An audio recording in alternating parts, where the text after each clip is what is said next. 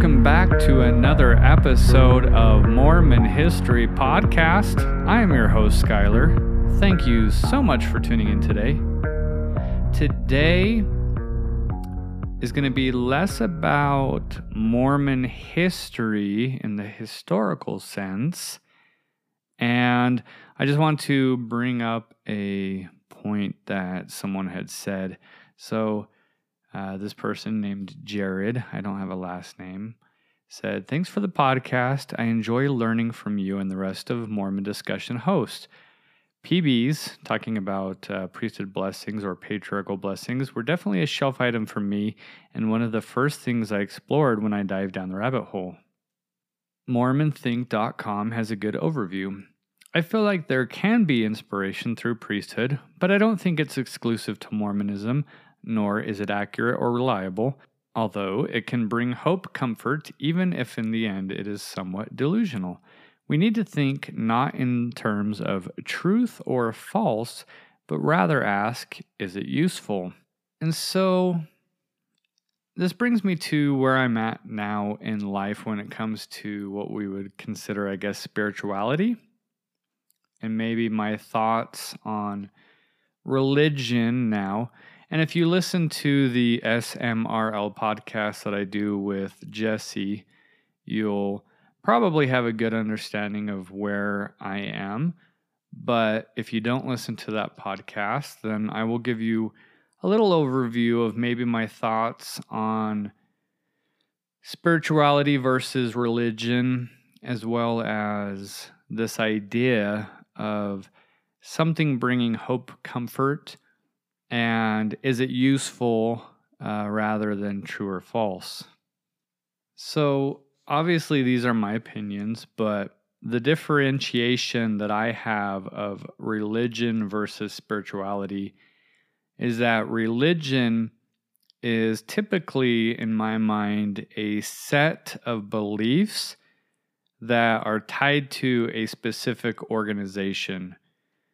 Um, so, obviously, within Mormonism, you have a specific set of guidelines that you have to follow if you want to be a fully active participating member of that religion.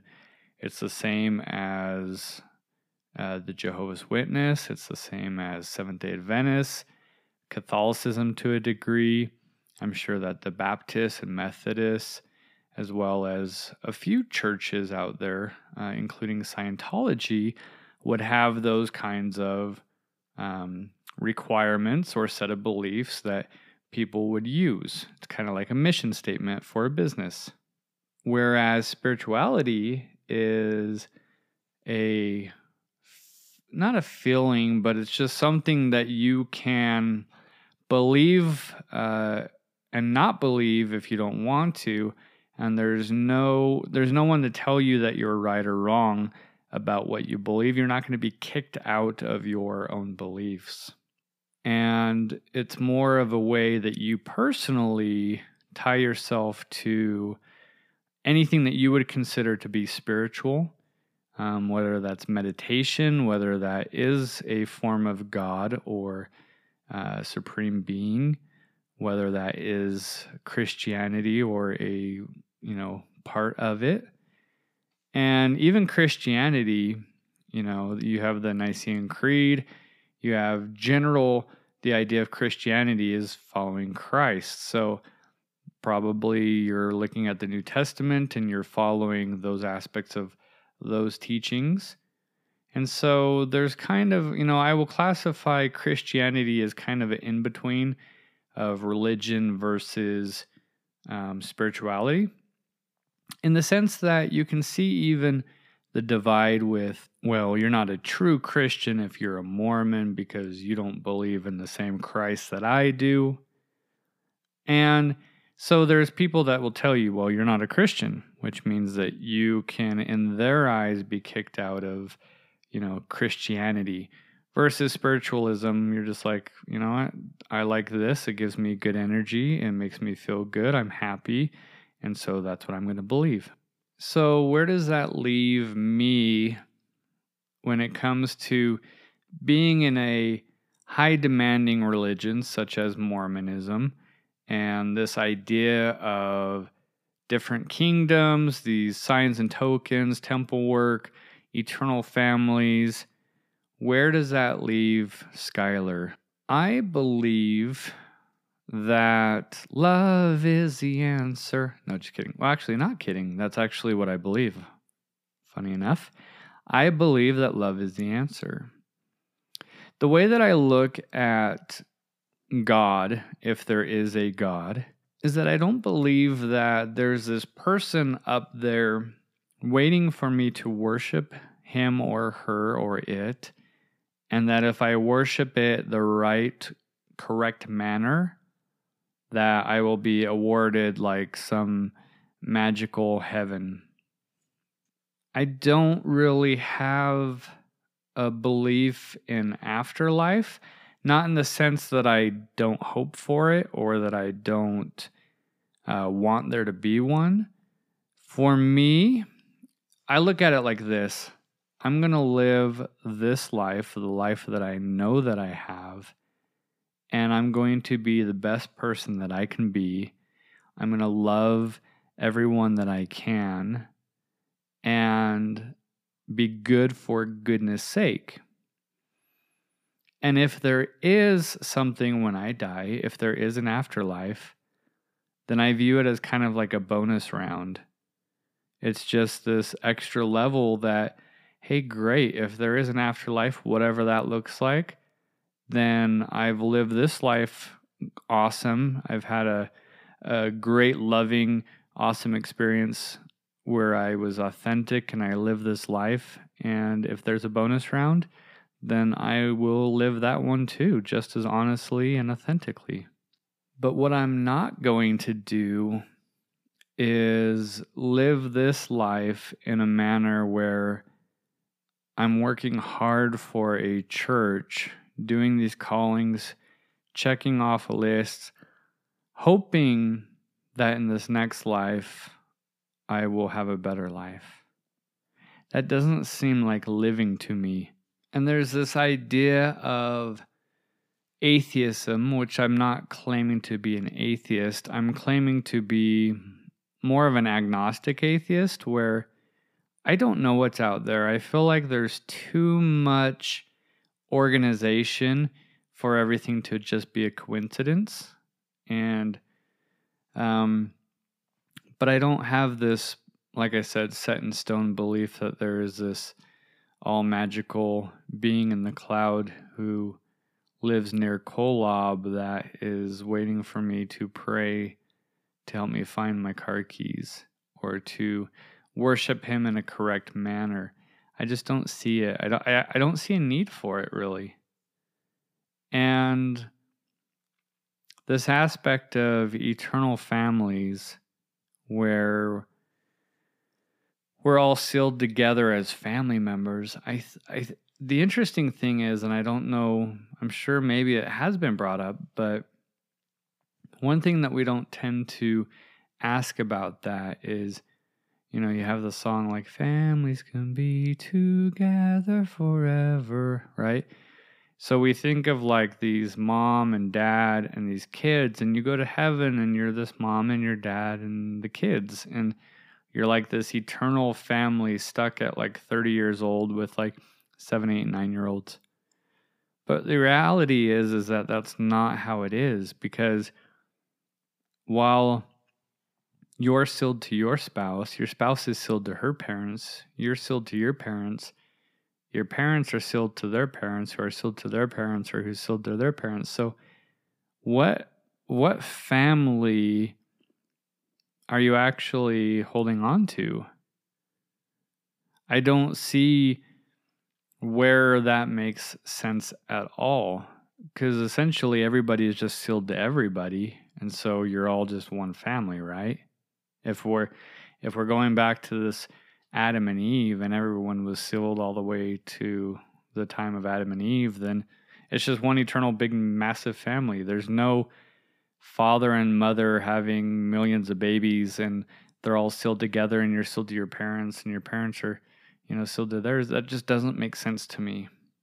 But, you know, I think that it makes sense to the people who have lost children and who are looking at that as a hope for this next life and that I will get to raise my children in the next life that I've lost. And so, going back to this person's comment where they're talking about that there can be this inspiration through the priesthood, but that it's not exclusive to Mormonism, nor is it accurate or reliable, but that it brings like this hope and comfort, uh, even if it's somewhat delusional. I think that's through most religions are that way. I think we're holding on to the things that bring us hope and bring us comfort, and that will maybe make us do things out of fear. Right? So you have this fear of God flooding the world, and so I shouldn't be a horrible sinner. Or I have this fear that if I sin or if I take uh, the Lord's name in vain, then I'm going to go to this lesser uh, kingdom. And so then the fear is that I'm not going to be with my family.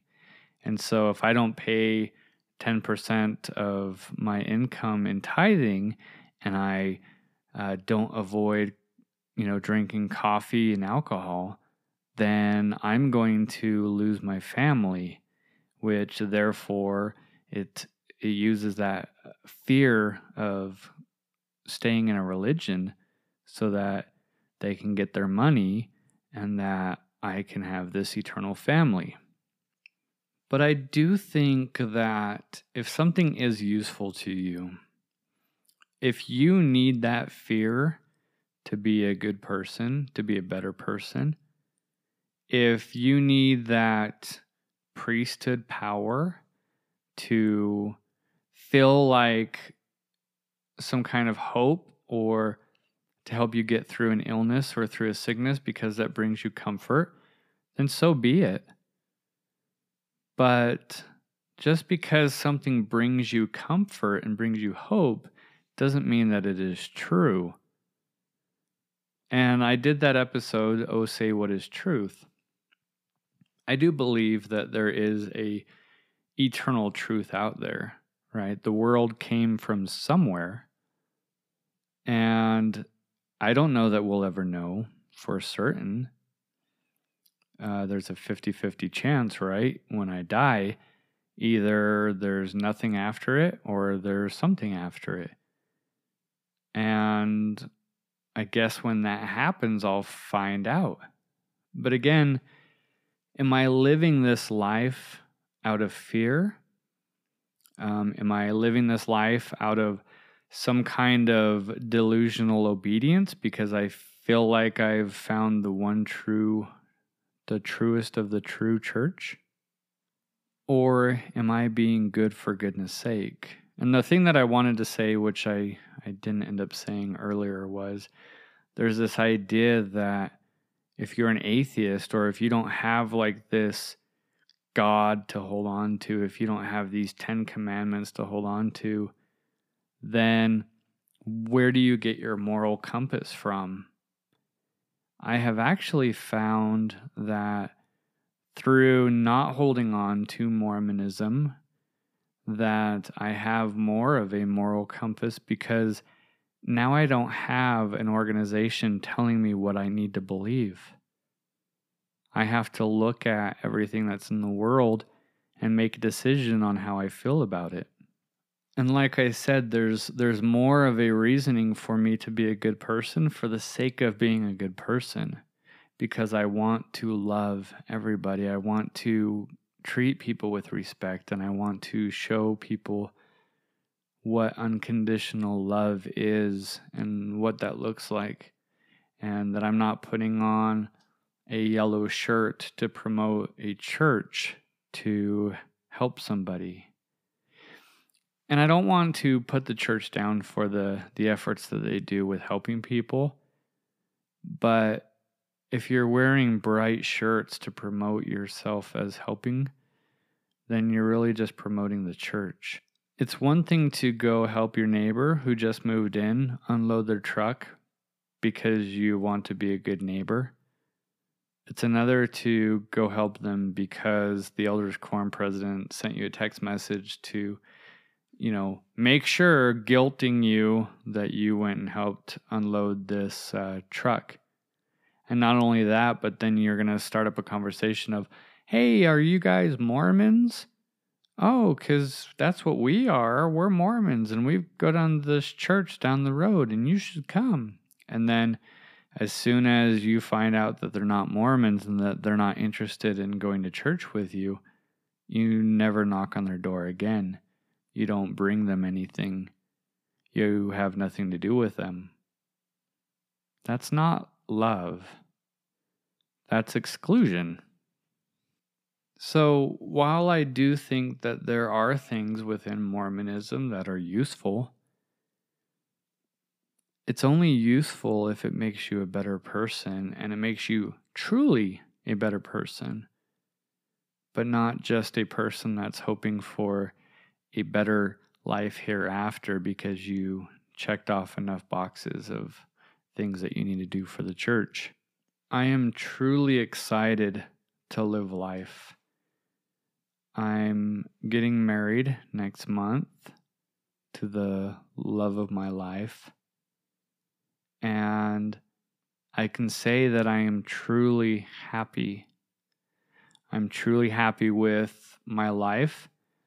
I'm happy with my decisions. I'm happy with my beliefs. And they will progress to whatever they progress to. But in the end, it's through love and not excluding people in my life that makes my life happy. Does that mean that life is easy? No. But life is great because I'm alive. And it will be great as long as I have a breath in my lungs to continue to live and continue to love and continue to grow as a human being.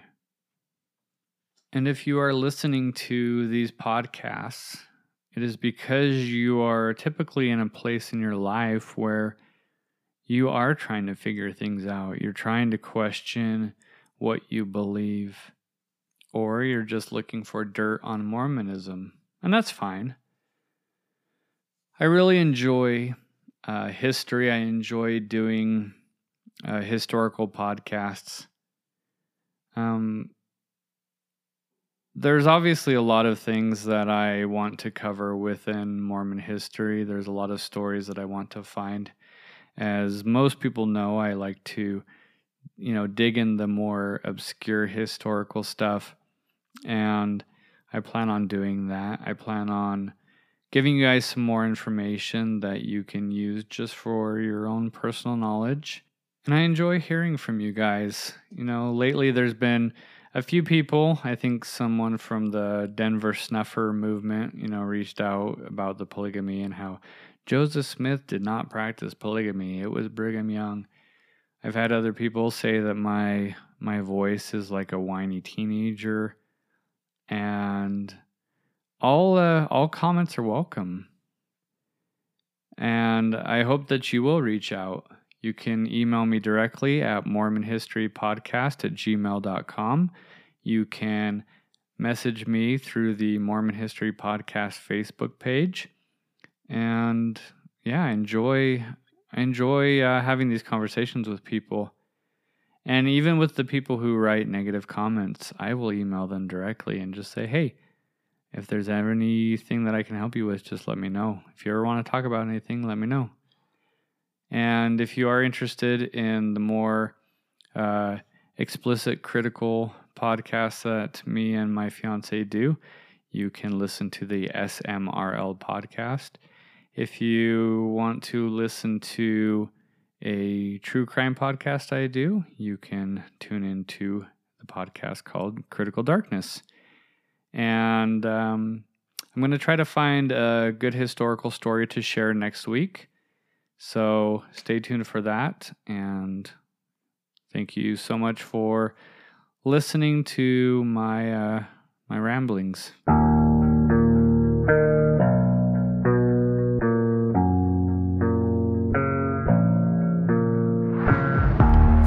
So much for tuning in to another episode of Mormon History Podcast. Tune in next time where I will hopefully have a historical episode related to Mormonism. And as always, have a good one.